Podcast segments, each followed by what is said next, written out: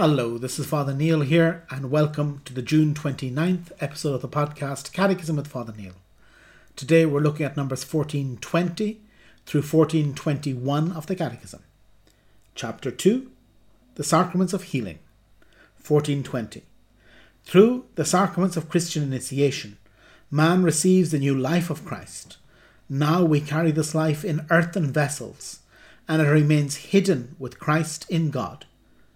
We are still in our earthly tent, subject to suffering, illness, and death. This new life, as a child of God, can be weakened and even lost by sin. 1421. The Lord Jesus Christ, physician of our bodies and souls, who forgives the sins of the paralytic and restored him to bodily help, has willed that the Church continue, in the power of the Holy Spirit, his work of healing and salvation, even among her own members. This is the purpose of the two sacraments of healing the sacrament of penance and the sacrament of anointing of the sick.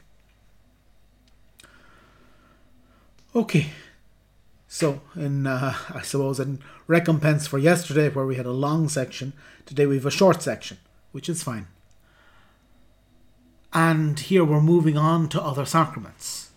I suppose one of the things, although all the seven sacraments are seven sacraments and they're all these outward signs instituted by Christ to uh, impart grace, the Council of Trent actually says has an anathema for everybody who, for anybody who says that the seven sacraments have the same dignity, the same importance. They don't.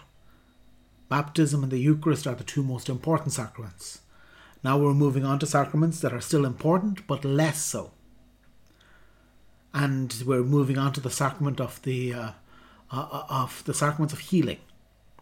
When I say they're less important, they're less important in the sense that uh, a billion euro is less than 10 billion, but it's still an awful lot of money. And this is the uh, this, this is kind of what we're we're looking at here. Other sacraments that can repair us that can heal us. It says that Christ had a very important ministry of healing. And why did he heal? Because people were sick.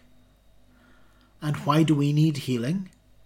Well, we need healing because we are sick.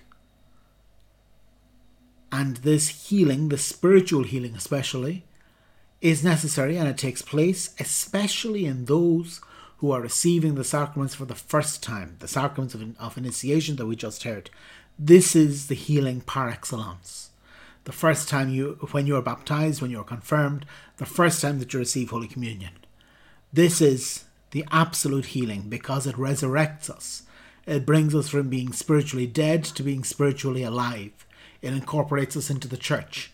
It makes us um, members of the body of Christ and allows us to live in this world with all of its struggles as Christians.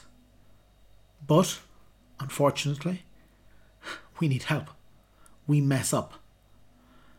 That all of us succumb to sin. All of us give in to sin sometimes. We shouldn't. That's why that's why it's sin. We shouldn't do it. But all of us fall down. And the Lord picks us up through this sacrament of uh, penance and reconciliation that we'll be looking at tomorrow. Then also to the sacrament of healing, the sacrament of the um, of the sick, which is a very beautiful, a very um, interesting sacrament as well.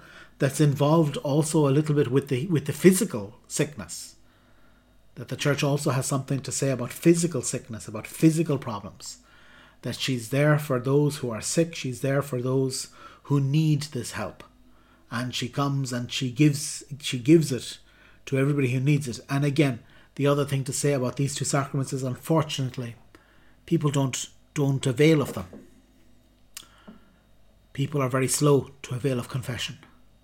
They're very slow to avail of the reconciliation. And unfortunately, also, they're very slow to avail of the sacrament of the sick. That they don't really, people seem to think that, uh, anyway, we look at it when we get to it, but people are very slow. And unfortunately, many people die without, many Catholics die without receiving the sacrament.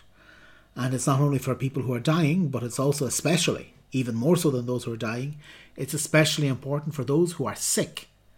That when you are sick, Now, when you've got a headache or when you, I don't know, have a bad hair day or something like that, but when you are genuinely sick, the sacrament is beautiful. The sacrament of sick is beautiful and is uh, really a source of peace, a source of healing, a source of spiritual wellness that unfortunately all too often we don't avail of. But anyway, so we'll continue tomorrow, moving on to the sacrament of the uh, of penance, of confession, and we'll look at numbers 1422 to 1424. God bless.